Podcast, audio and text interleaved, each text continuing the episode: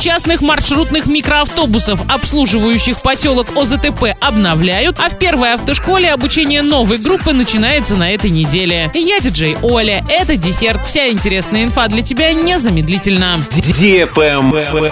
News. Парк частных маршрутных микроавтобусов, обслуживающих поселок ОЗТП, обновляют на более вместительные. Ежемесячно перевозчики маршрута номер 55 приобретают и вводят в эксплуатацию по 2-3 микроавтобуса. Таким образом, до конца года они планируют заменить порядка 10-15 «Газелей» на транспортные средства марок Ford и Next.